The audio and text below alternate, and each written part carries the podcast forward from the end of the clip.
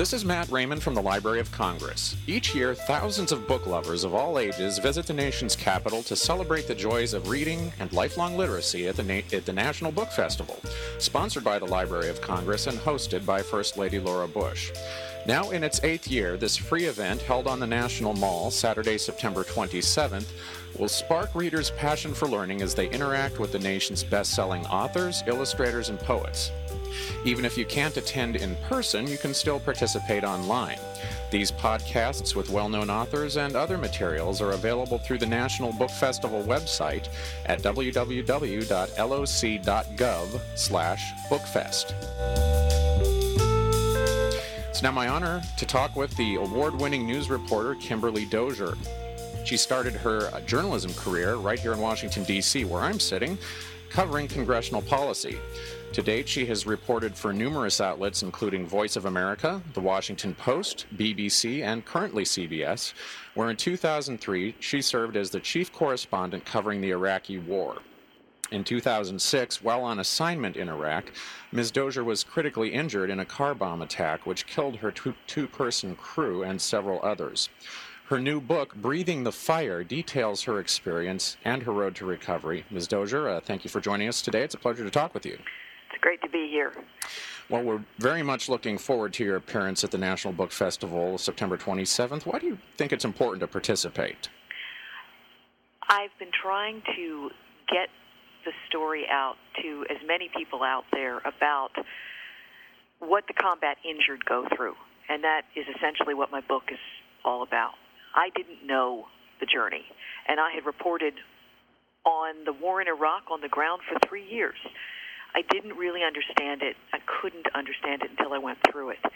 And also people who've gone through it, troops who've gone through it, I've had caregivers read my book and come back to me and say, you know, yeah, that's what it was like. Or I've had people from the outside who thought they understood say to me, you know, the troops never told us about the debates between the doctors in their hospital room about what to do next. They didn't talk about the pain. They didn't talk about the painkiller soup. They didn't talk about the survivor guilt, all the things that you go through. I think a lot of Americans, they see the war in Iraq, they see the war in Afghanistan on television, but they're not living through it. Less than 1% of this country is actually involved in fighting and prosecuting those wars. Mm-hmm. So for the majority, it's something distant from them, and I'd like them to go through it like I did, live it, breathe it, at least through a book, because then you understand how important those conflicts are and why you should care. It seems like such a personal topic, so the act of writing the book is an act of giving back, I suppose. Personal, yeah. One of the things about the book that a lot of people tell me is, you were so honest, and then they kind of look at me with this mixture of shock and horror and a little bit of respect, and that always makes me worry. What part did I write down there that shocked you that you can't believe I put in print? There's so much of what you go through as a patient, as a trauma patient, that really, you know, rips open your soul. And I guess I tried to put that in print. The things like when you are locked in a hospital bed and you can't move and you're dependent on other people for almost everything, it's partly humiliating, it's partly it makes you so grateful, and it gives you a brand new perspective on anyone who's going through something like that. From here on out, I will never look at my mother who just passed away. She spent the last year in a hospital bed in pain. I never would have understood unless I went through the same thing. And when you put that kind of stuff in print, it is like bearing your soul to the masses. And after an experience like this, how do you return to work? I mean, was there ever a time where you considered a different career, doing something else, or was it natural? Never. Never. Yeah. It's part of recovery, part of becoming a survivor and not a victim, is going back to what you used to do before. Yes, the experience changes you. I like to say that it burns away some parts of you, but it reinforces others. And you've got to be able to go back to doing what you did before, just to prove that you're well to yourself, to other people. And also there's just the basic, the stubbornness that helped me get through the recovery process, which is much longer than just the couple of months in the hospital bed. It's the whole, in my case, learning to walk again and learning to run again, learning to walk with balance. That stubbornness also drives you to say, I am not going to let a car bomb and those who blew it up stop me from returning to my life's work. And for me, my life's work was covering crises, mostly in the Middle East, but anywhere in the world. I'm not going to stop that because of them. What were some of the particular challenges you faced either in your recovery process or in getting back to work? Other people's preconceptions or misconceptions about trauma patients. A lot of people, in the beginning, you do need other people for absolutely everything. You need your family, your loved ones, the doctors, the physiotherapists. But the doctors, the physiotherapists, the nurses, they know from this whole process that there comes a time, and it's pretty early on, when they've got to start letting you do for yourself. Otherwise, you never literally get back on your own feet. And your family doesn't know when to pull back. They keep wanting to wrap you up in cotton wool. So you almost have to, cut the ties all over again. It's like going from teenager to adulthood all over again. The other hard part is then once you're recovered, you fought so hard to get back to normal, then, to this day, I run into people, sometimes friends, often strangers, who have these preconceptions about what it is to be a trauma survivor. They assume that you are still in pain, and they have this romantic notion that you're living with pain every day, but you triumph over it, and therefore they respect you for that. When you tell them, as in my case, sorry, I don't have any pain, they almost seem a little bit disappointed sometimes. Hmm. And then the other thing is they expect you to continue to be haunted by, for instance, the survivor guilt that I felt in the first months after the bombing. My colleagues, Paul Douglas and James Brolin, were killed. Yeah. Captain Funkhauser, James Alex Funkhauser, who we were following that day, and his translator Sam, also cut down by the car bomb. And it took a long time to get through that, but you do work through that, and you move beyond it, and you live your life to honor them. You don't continually mourn them or feel guilty about it. You've got to get to the next level where you try to turn this into something positive. I have tried to get to that, and people don't expect you to be there yet. They don't even actually understand the journey. They kind of see you as frozen in time at that moment of the tragedy. Again, the process of writing this book, intensely personal. Were there any things while going through this that you learned about yourself, perhaps, that were unexpected or surprising to you? That stubborn streak that I would always sort of apologize for, I realized was one of the major things that got me through this. That little teenage rebellious streak that some of us still have into adulthood, that when I was in a hospital bed in Landstuhl, after I had both of my femurs shattered and I had burns from my hips to my ankles, and they'd just driven these titanium rods into my femurs, and a doctor told me, he was trying to be very realistic, but I didn't want to hear what he had to say, which was, we've put those rods in, but there's so much damage to your legs, we don't know if you'll ever walk properly again. And that made me furious.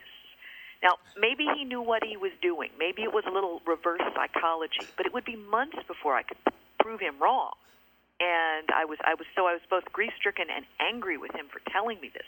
Then again, those months later, that helped drive me in physiotherapy. Oh, you think I'm not going to walk again? Uh-huh. Watch this. And I had physiotherapists who became partners in crime saying, yeah, okay, try this, and then try some more, and then do some more. And that part of my personality really helped.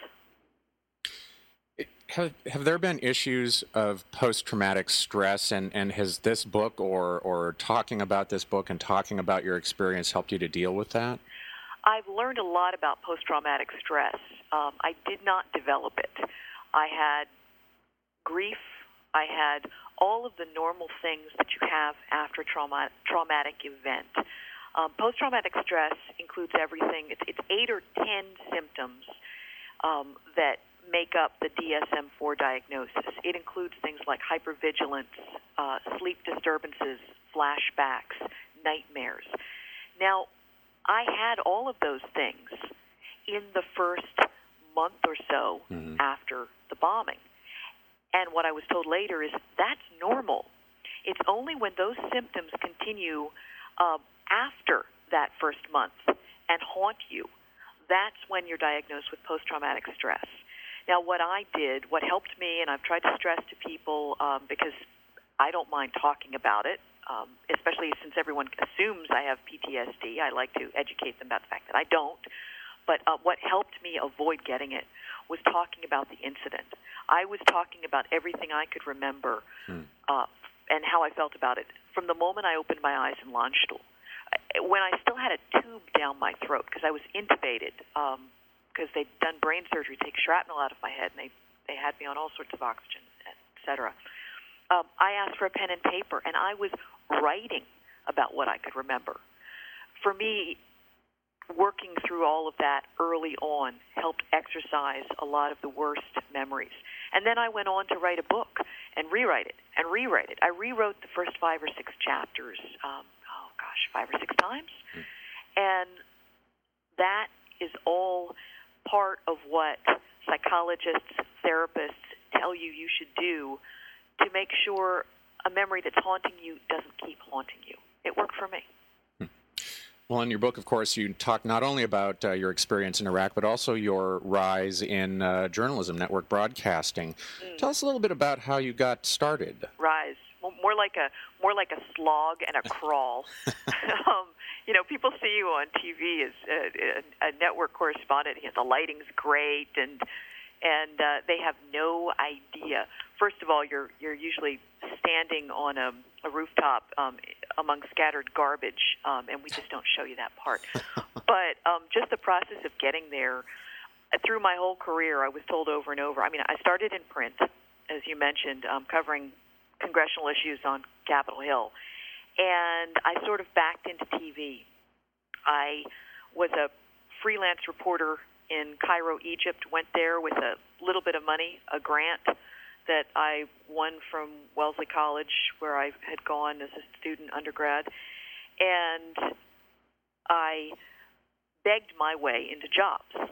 And I was just the same places that wouldn't give me the time of day. The Washington Post would not give me an interview when I was a congressional reporter before I went to Cairo, Egypt. I land on the ground in Egypt. 2 months after landing there, I'm freelancing for The Washington Post. I've got the lead story, and they've changed maybe 3 words in my copy. So there I was on the front page of The Washington Post. I had no business being there, but it was all a matter of where I was in the world. I'd gone to a place where they needed someone. So time and again, I tried to put myself in the right position, and I just didn't take no for an answer. And trying to get onto TV, I was told, wrong looks, too old, too late, wrong voice, bad delivery, no, your writing's not good enough. And I just kept saying, yeah, okay, let me try again, and try again, and try again. And with Baghdad, I ended up with the assignment that nobody else wanted. 2003, when I finally got promoted to network, the war was over. The stars went back to the States. And most of our top foreign correspondents in the London Bureau, they didn't want to do that job. So I put my hand up. I said, I'll do it. And I started staying for really long shifts until I lived 2/3 of the year there. And for me, as a reporter who'd been in the Middle East, I loved it. And for me, as a brand new network TV person, I was getting to work with a rotating feast of producers and learning from each one of them, I was getting to hone my craft with, 5 to 7 million people watching a night. Who are some of the role models or people in the field who have been inspirational to you? Well, Christiane Amanpour always comes to mind. Early on, she was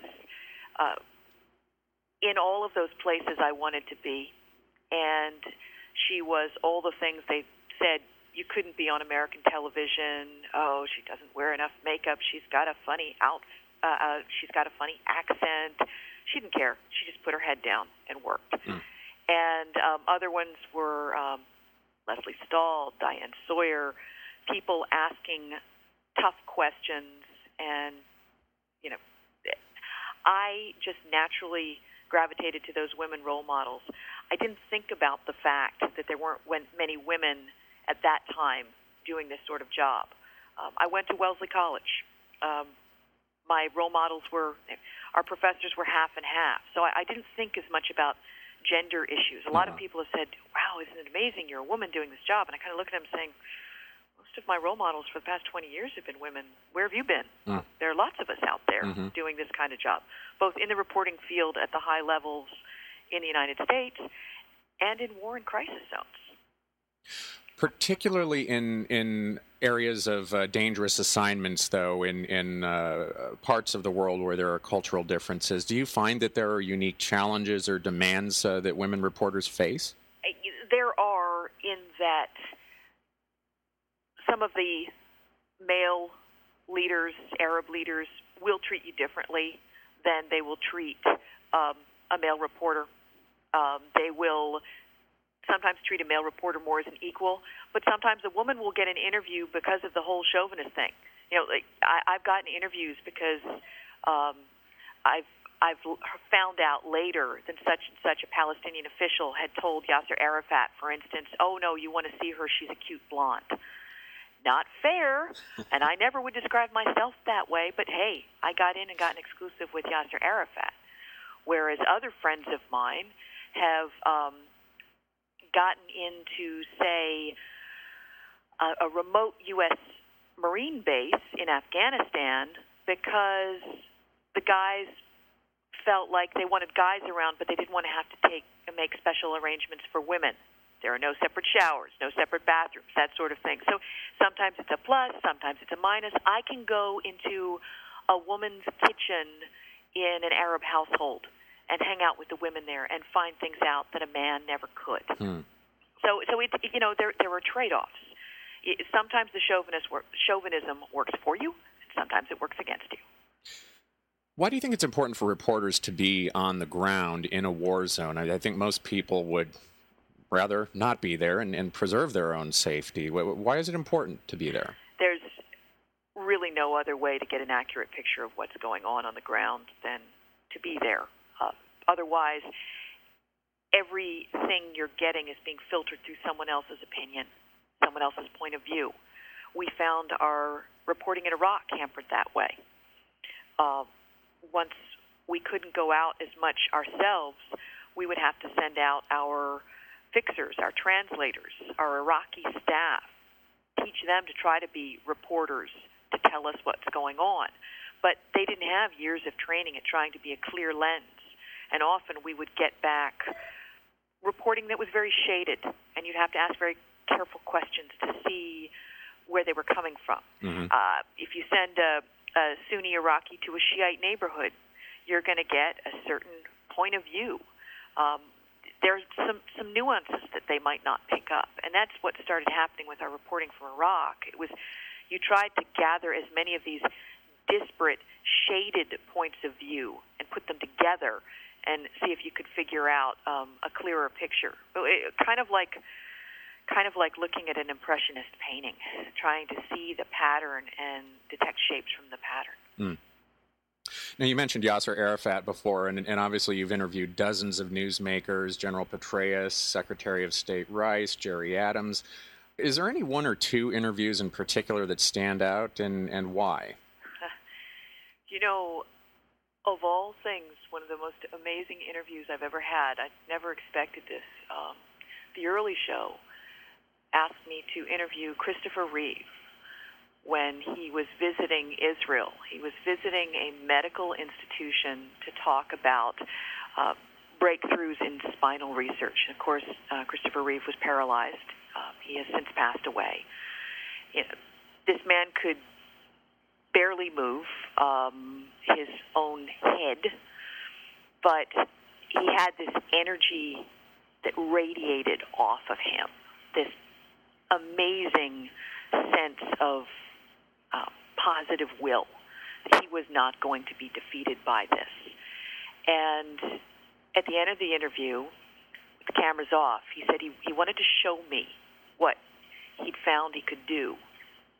And through sheer, force of will, he managed to pick up one of his arms. This is a man who's a quadriplegic. Pick up one of his arms and make his fingers move. And scientists couldn't explain it. His doctors couldn't explain it. He was hanging on to that hope that someday either he would walk again or whatever he was managing to do, someone else would figure out how to make that go a step further. That's one of those images I carry with me, wow. That sheer determination. He was not going to be defeated. Now, before CBS News, you were chief correspondent for WCBS TV in New York, their Middle East bureau in Jerusalem, and you still maintain a home there, I understand. What have been some of your firsthand experiences with people there and that place? And do you have any, can you dispel perhaps some people's misconceptions about people there?